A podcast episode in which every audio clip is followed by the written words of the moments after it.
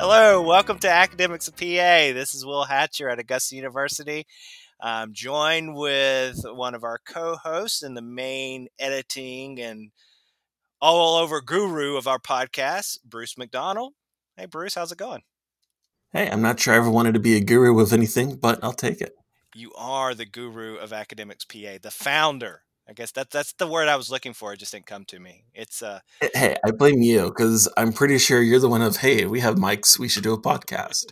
I'm pretty sure that was you. And I always timestamp these things because I know you love that, but it's really a struggle this morning because I haven't had that much coffee. But we're here and we're doing it, and we're here to talk about our book, and we have a guest host, right? That we do. We have with us Staci Zavattaro from the University of Central Florida. So Staci, thanks for coming and thanks for taking over our role for us today. Hey, thanks so much for having me. I really appreciate it. I'm really glad to have a discussion with y'all today about your new book that's coming out.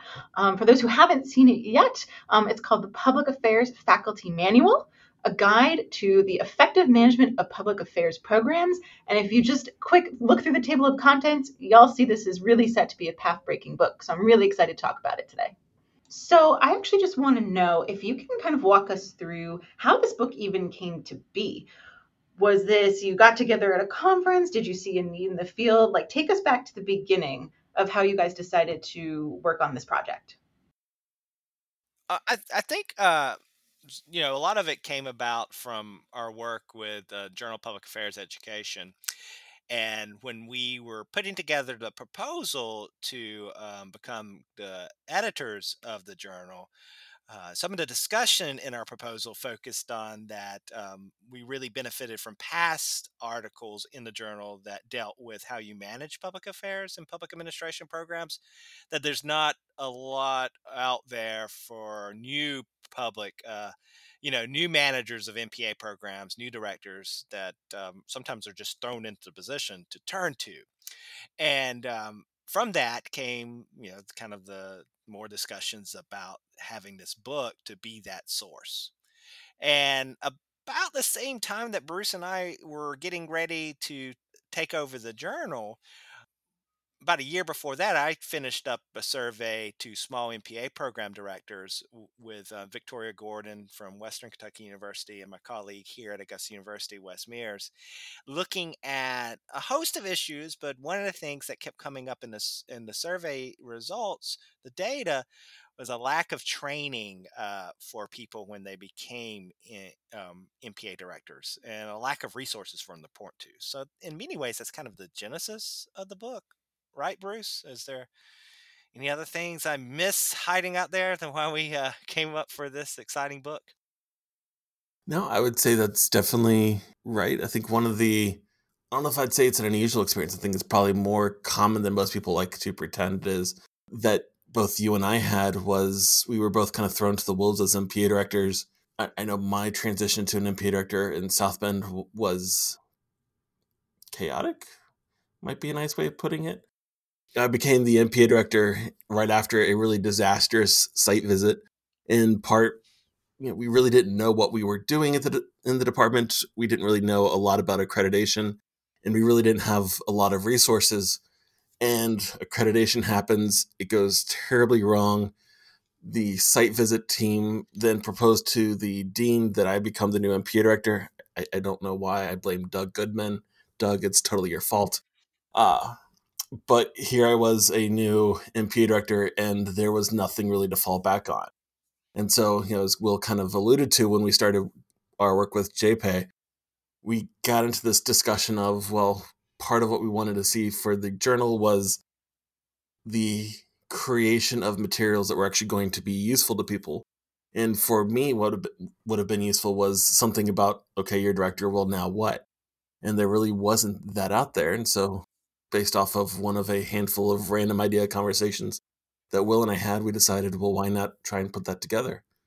And to take that a step further, as we at Augusta University here are going into our next accreditation cycle in about 18 months, seems like forever, but it's not. A lot of the resources in this book are really helpful to me, even from the standpoint, I've been NPA director for a couple of years here. We've been through, I was director when we were doing our last accreditation cycle.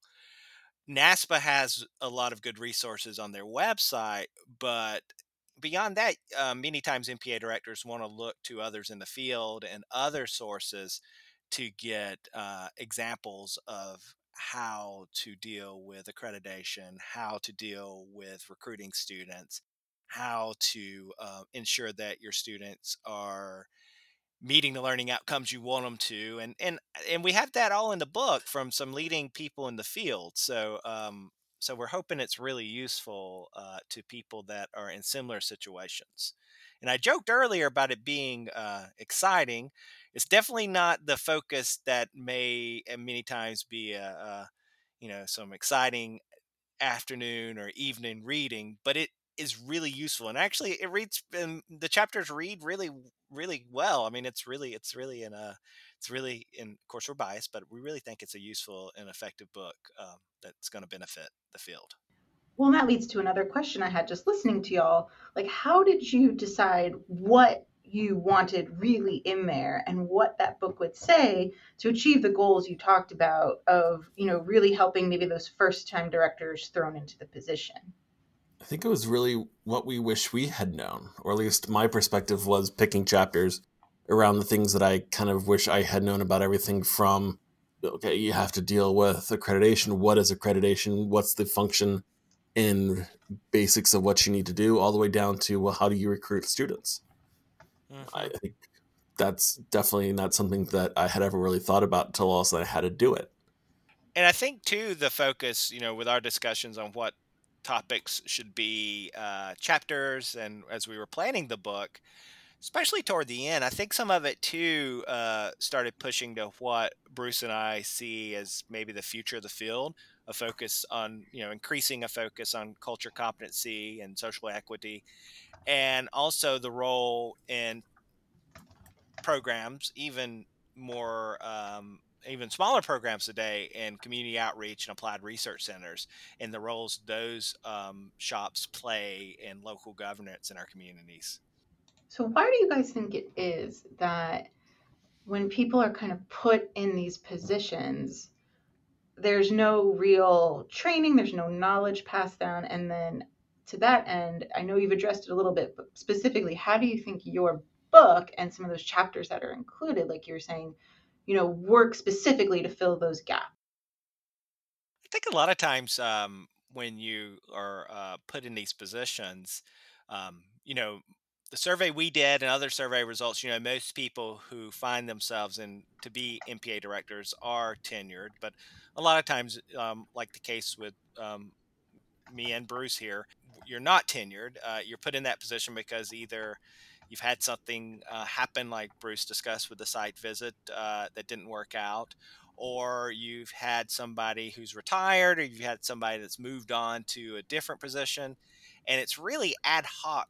The training and the kind of institutional memory that's there for new directors. Like in my past, I've had really good mentors that, and the NPA director here in the past at Augusta University before me left a lot of resources and really helped during the transition period. But that's not always the case, and I think a lot of it just boils down to people are retiring, or they're moving to new positions, or they're burned out maybe on administrative work, and you just don't have a formal transition process. But that's against what we talk about in the field, that you need a formal transition process. You need contingency plans and things like that. I really think the book, is not at the end of the day, contains all the answers if you're a new NPA director or a continuing director, but it gives a good outline for you to have a place to go to get some answers, but also maybe to use that material to start having discussions at your institutions to maybe have more formalized training when you move in, maybe look at these things in a more strategic manner. If you think that there's 300 or so-ish NPA programs in the States, a lot of them you do have a nice kind of plan of what happens when one NPA director steps down, the new one comes in. But you do have those instances where they things happen. So, you know, picking on my disastrous experience, it's not that the previous MPA director was bad. I was in an MPA program that was in a political science department, and we were naturally fairly small, but our old MPA director was a political philosopher. So a great guy as a department chair, but the idea from a political philosophy standpoint and applying it to things like accreditation really just didn't mix too well. You know, I think you have a lot of instances where the directors are whoever is willing or forced to throw themselves on the sword because weird situations arise, not just because we don't really think about it. It's just things come up. I think a lot of things too from the book. One of the routes that we see, one of the areas that it may benefit folks is that, believe it or not, you do have faculty who have career goals to be in administrative positions, and for us absolutely. In public administration, that MPA director may be that first step into administrative position. And we're hoping that the topics and the chapters in the book can also serve as an introduction for those folks that their long-term goals may be. There may be a junior faculty member who's thinking long-term that I do see myself wanting to move in administration, and the MPA director position is usually the first step. And that leads to another question is, how specifically did y'all decide what chapters you wanted? Was it more of going back to what you said about these are things I wish I knew, or did it kind of happen organically, you know, with the, you know, people you have writing saying, hey, I really want to talk about X? I think a lot of it was things we wish we had known. You know, kind of looking back over both of our experiences as MPA directors, you know, we've been in very different programs with very different kinds of challenges. And so we had very different experiences, but at the same point, or the same time, there was a lot of things that kind of overlapped that we both wish we had known about or have been at least some exposure to. And if you think about a PhD program, you spend a lot of time on teaching and research, never anything about administration. It's a challenge to jump in when you don't really have any background into it because it's not a normal business or normal governmental-like community in which you're operating. So, you know, using that standpoint of, what do I wish I had known? So we have definitely the chapter on accreditation, definitely the chapter on recruitment. You know, there's a chapter on, you know, just budgeting, which, you know, we think about budgeting from a traditional budgeting perspective, like we'd have in an MPA curriculum. Well, it turns out academic budgeting is a little bit different because you are dealing with non-traditional revenue sources. You have all kinds of constraints that are placed on you, on what you can do with the money, what you can't do with the money that you don't normally have in most organizations. So, you know, just how do you deal with that? And I think that's kind of drives the types of chapters and the focuses of the chapters that we really went after. And then we took those ideas and identified authors that we think would be a good fit for each of those ideas. So I know with a number of edited books, it may be you have a collection of authors you have in mind, and some of those ideas organically come together. And I think there were variations on some of the ideas and focuses of the chapters, but a lot of this was guided by just that basic that what would we have wanted to know before we started our being MPA directors, and what we think that that is really beneficial for public affairs programs going forward in the future. And I know on your podcast, you all like to talk a lot about kind of development broadly in the field. So for those, you know, to turn the corner a little bit, so for those who are thinking, gosh, I want to do a book, where should they even begin? How did you go about, you know, taking this topic and really narrowing it? How did you start with writing, you know, the application, your proposal, there's the word, Staci. You know, how do you even get started if you want to do a book project like this? How long does it take? What do you need to know? I think our approach to this is probably different than what most people would ever do. The book's being published through Routledge, which Routledge, Taylor and Francis, kind of one nice giant conglomerate.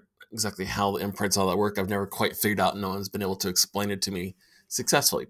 But we had our production editor for JPA, And we were talking with her and we were like, hey, we have this idea for a book. And then she put us in touch with the editor, Routledge, who kind of talked us and walked us through the entire process.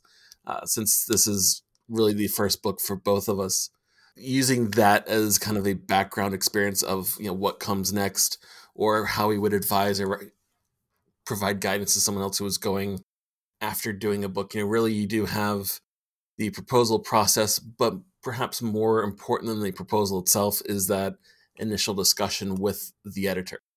Different publishers all have different expectations. They all have different interests of what they are trying to go after. So for instance, this book is on PA education. There's not really any publisher that was publishing anything on PA education at the time. And so our conversation with the editor very quickly turned around from going, well, where does this fit within the context of what they do publish, to a conversation of, well, maybe they would like to start publishing more of these types of books. And so they created a series within what they publish that kind of fits around the idea of PA education. You can send anything to a publisher all you want to, but trying to find that fit really works better off by having those discussions with the editor first. Our relationship with Taylor and Francis through being editors of JPA really helped too, because in many ways, you know, this book is like an extended issue of a journal, in that, you know, our work being able to put together issues as a journal really helped open some doors to the to show that we could put this together and then edit the series on public affairs or education. But Staci, you've done a number of books. What's been your process? It's really interesting because I think some of it, you know, parallels what you both were talking about of entering, you know, a new space, a space where people haven't really been before. I mean, some of your listeners might know I study primarily, you know, city branding and marketing. And when I started publishing in that a decade ago, I would get the funniest looks y'all could imagine of, what do you mean governments do this? We know government, you know, agencies communicate, but the idea of really, you know, shaping the message and putting, you know, branding and marketing around it was very foreign. So I had to do some of the similar processes y'all describe of really step back. What do I want to say? How do I get a publisher to, you know, to believe that this is valuable when, you know, the books that exist are in general public sector communication? So since then, it's just been, you know, kind of chipping away at, you know, what the disciplinary boundaries are assumed to be. And I think that's what y'all are doing with your book, you know, as well. Just this taken for granted, you know, of course we know how governments communicate. Of course we know how to run MPA programs. Of course we know what accreditation is. And then when you really step back and think, well, maybe there's something we could actually learn there. And I think the biggest thing for me is, and maybe you all felt this way too, you could talk about it, especially when you're doing edited volumes. Patience. Patience is a virtue because everybody's working on different deadlines. And I've learned, you know, to always build in some wiggle room. So I don't know how it was for you all, but, you know, sometimes you're just trying to wrangle, I think, you know, 15, 16 people, and it's hard. It's hard work. Yeah. You know, one of the things we did is we sat down and had a plan, I think, for 14 months to get the chapters written, comments, edits, finalized everything else, and then get them back to the publisher. But of course, we didn't tell any of the authors that. So, you know, everybody knows that there's a little bit of wiggle room, but I've known people who have struggled for months and months, and in one case, several years to actually get all the chapters submitted. We certainly didn't want that to be the case. So we gave, I think, everybody 8 months, which most people got within 8. There was a couple that was a little bit longer, but you know, we had planned for that, and you know, that's okay. It helped too that many of the authors are currently administrative positions, so like pull so many different ways, but you understand the need for that timeline, that deadline. When you first approached some of the authors, what was the reaction you heard? Were people excited to jump on board and said, you know, oh my gosh, thanks for doing this, or what was the initial reaction? I think everybody was eager. So I'll pick on John Bartle from Omaha, who we sent him the email, and I got an email back a couple hours later. Can we talk on the phone? And I was like, oh, God, that's not a good thing. I was like, he's going to say no, or this is a bad idea. And his response was literally, this is fantastic. Here's my idea for the chapter. Can I get you a draft in like 3 weeks? I want to order copies for everybody. And I was like, oh, most people didn't quite have that extent of a response.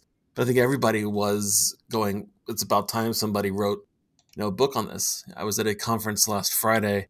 I'll pick on Mark Bradbury from App State, who came up to me and he's like, it's about time somebody wrote it. He's like, I just wish I could have written a chapter for you. And he's like, there's a lot that needs to be said about it. I kind of, you know, would like to have been part of that conversation.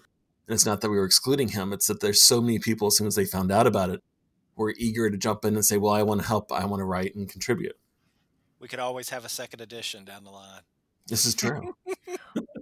That's actually something I wanted to ask. It's funny you bring that up, because I wanted to know if you guys see this as kind of, maybe this is the wrong word, but in my head, like a living thing that, you know, as standards change or processes change, you know, to do second editions or even have further conversations in the pages of the journal. I can see that, especially, you know, the book has an emphasis on public affairs in general, but just given our background, coming from public administration and being NPA directors, you know, it pushes more toward that. But as we can see the field growing to be broader, and NASPA adjusting to that, and programs creating, you know, separate master and nonprofit management, and growth in undergraduate public affairs and nonprofit programs, I can see a whole host of other questions that a future book like this may, you know, address, that where it can be something that is updated on a fairly regular basis. Yeah, I'd agree with that. I think one of the things that's been interesting since we sent all the chapters in last fall is that there's been other chapters. I'm like, oh, this kind of would have been a neat idea, something that's starting to emerge. So think of things like population change, where we have a shift in the population of the United States and what that means for how we recruit the types of students, the services we provide for them, as we start having college students, but also MPA students, look and be very different than they have in the decades past. You know, something like that, I think, would be, or would have been good to have included, but it's something that I don't think I was fully aware of the extent of that. But one of the things I think is nice is that as a outgrowth of the book, Taylor and Francis has allowed us, or Routledge has allowed us, to create that public administration education series, or public affairs education series, I think is what they're calling it, that we can have books that are uniquely focused on different types of things. So we have one that's in the progress, not written by us, written by some other people, on nonprofit education and how we think and create masters of nonprofits programs, the content, the resources, everything that kind of goes into that. There's one on undergraduate public administration education that's under the works.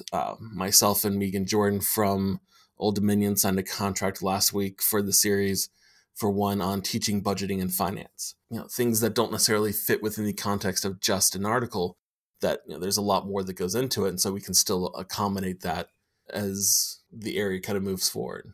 And if people are listening and they're like, I have some pedagogy focused stuff, how do they find out about that series? There is a page on Routledge's website that has, you know, the short description, but after that short description, it basically refers everybody back to Will and I. So if you are interested in writing for the series, you can always send Will and I an email.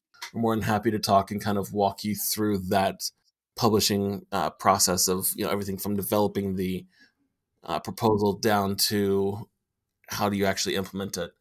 But if you're also looking for the different books that come out of that series, well, right now the only thing that's actually listed there is ours, because it's the only one with a firm publication date. But we can include the link to that in the notes of this podcast so that anybody can kind of watch it for the future to find when those other stuff are actually coming out.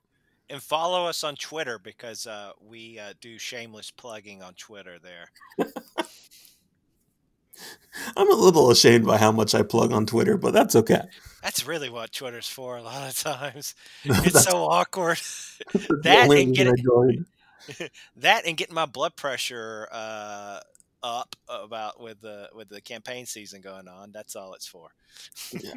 And what do you hope the legacy of the book and this new series? Like, what do you hope it'll be? Or have you even thought about it? Don't care about it? You know, going back to that, you know, the topics and chapters really are born out of what we wanted to know when we started. I hope it really helps people who are new to being directors of public affairs programs, because, you know, that's a worry in the field that we don't have training and contingency plans, especially from small programs who do serve their communities, and having an effective director of the program really matters. And it really matters for the students, but it also matters for the areas and regions of our nation that those programs serve. And just, you know, just having people benefit from the book and being able to say, you know, I really like to use the chapter on accreditation to help with our accreditation planning, or, you know, we were working on getting applied research centers set up to help our local governments and nonprofits in our area that need help, and that chapter really helped us with that. Those kind of things. That's what I'm looking for. I like that as an answer. I don't think I've really thought about it. I know when I became MPA director, that first year was a nightmare. No, nightmare is the wrong word. It was bad. We'll say it was bad. In part, this is my second year having as an assistant professor. I didn't know what the heck was going on. I had never thought about accreditation. I had never been to a NASPA conference. You know, my first experience reading an accreditation report was sitting in front of the dean during our site visit with the site visit team and all the faculty around, and everybody kind of going, well, crap, we messed up. And me looking and going, wait, what did we mess up about? It was one of those weird, you know, not very good experiences. And I like the idea of kind of ensuring that doesn't happen to other people. And it's not that I don't think assistant professors or new assistant professors should be MPA directors. That's a whole different conversation. But, you know, providing that resource, providing something that helps them when they get into that kind of situation, so they don't have that year like I had, where you had to try and figure out everything all at once, everything all on your own, because there really wasn't anywhere else to turn to. That's a good answer, too. I like the idea of work-life balance, and I did not have a work-life balance that year. So if I can help somebody else get there, I'll take it. And do you see the book as, I mean, I know you talked about, you know, it might not be, you know, the most, you know, exciting beach read, but do you see the book as something you'd have to read cover to cover? Can somebody who's struggling with, you know, maybe recruitment turn right to that chapter? Like, how do you see the book being used? Each of the chapters is kind of set up as its own self-contained environment. So not everybody is going to face the same issues or the same challenges. So there's a chapter by Hunter Pacheco from UNCG on running centers and institutions within your program and department, like he used to run. You know, a lot of departments don't have that kind of setup. So if you don't have that setup, you wouldn't need that chapter. Some departments and programs have more budgetary control than others. So if you have the budgetary control and you have questions, you can jump to it. So it really does kind of allow you to pick and choose the different things that you're going to need out of it. And you can read all the chapters if you like, but you don't necessarily have to get the utility out of the chapters that you're really looking for. I agree. I think that's some of the thinking too. We're applying probably more rationality and logic to our thinking with these topics than actually happen. But with some of the topics we pick, just the diversity in our field when it comes to MPA directors, like Bruce mentioned, some have more control over the budget than others. Some have more control over faculty development and promotion tenure than others. And some have more control over curriculum and instructional design. So we do see the book as, if you want to know more about assessment, turn to that. The chapter that deals with those topics. If you want to know more about applied research centers, there's a chapter for that, and you don't necessarily have to be an in-depth reader the whole book. Is there anything I didn't ask that y'all think is important to talk about and tell your listeners about the book? I think we covered everything pretty much. Yeah. Yeah. And where can people buy it? Amazon, Routledge, Barnes & Noble. It will not be in the front of the Barnes & Noble store, though. But it will be on the website. Right. All that said, you can check out the notes for this episode. There'll be a link to it in there so that you do have some access to finding a copy of it if you so choose, because it does come in paperback, hardback, and ebook, which is weird on its own. I'm going to throw a completely random thing out there. So something you didn't ask about, but was probably, at least for me, the most challenging and frustrating part of the entire book, picking a cover. Yeah. Literally, Will and I spent days looking through photos on Getty Images, trying to go, well, what picture reflects directing an MPA program? Yeah, that was, that, and that's some of our same experience we had with JPay, is that redesigning the cover. We had help with that, but we did spend a lot of time with JPay looking through different mock-up covers and thinking, like, we never thought we'd be doing this. No. I mean, I think you've just given yourselves an idea if you do sort of like your editor introductions, or maybe do one in the journal about, all those sort of hidden things about books and putting together, a proposal, and then what happens after that, and page proofs, and how long this actually does take, and picking covers, like those sort of hidden things. That'd be fun, I think, for your readers and listeners to hear more about. And there's a lot of things that the cover, though, was like, I agree with Bruce. That was the thing that I never thought we would have to spend as much time on. Yeah. But I like the cover, the end product, like I said about other things. Of course, we're biased, but the end product, I like it. I was pushing for the picture of just a really messy desk, but. But and if I remember correctly, though, Bruce, you can pre-order too now from the website, right, for the book? Yeah. Yeah, pre-order. Little pre-order plug there on the podcast.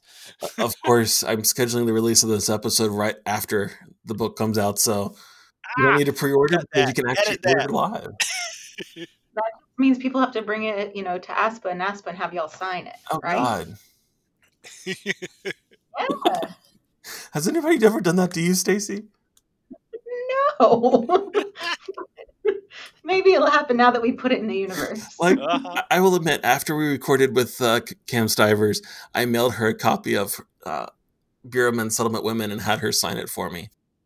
I thought I could retire when Cam called me by my first name. I was like, I made it. That's it, right? Yeah. Like no more. You have tenure. You can stop. Yeah. Yeah, you can. Just retire. like some people, like my colleague, tell me. All these people you've had on, I'm like, well, they know me, so I'm done. Like, I've made it. That's it.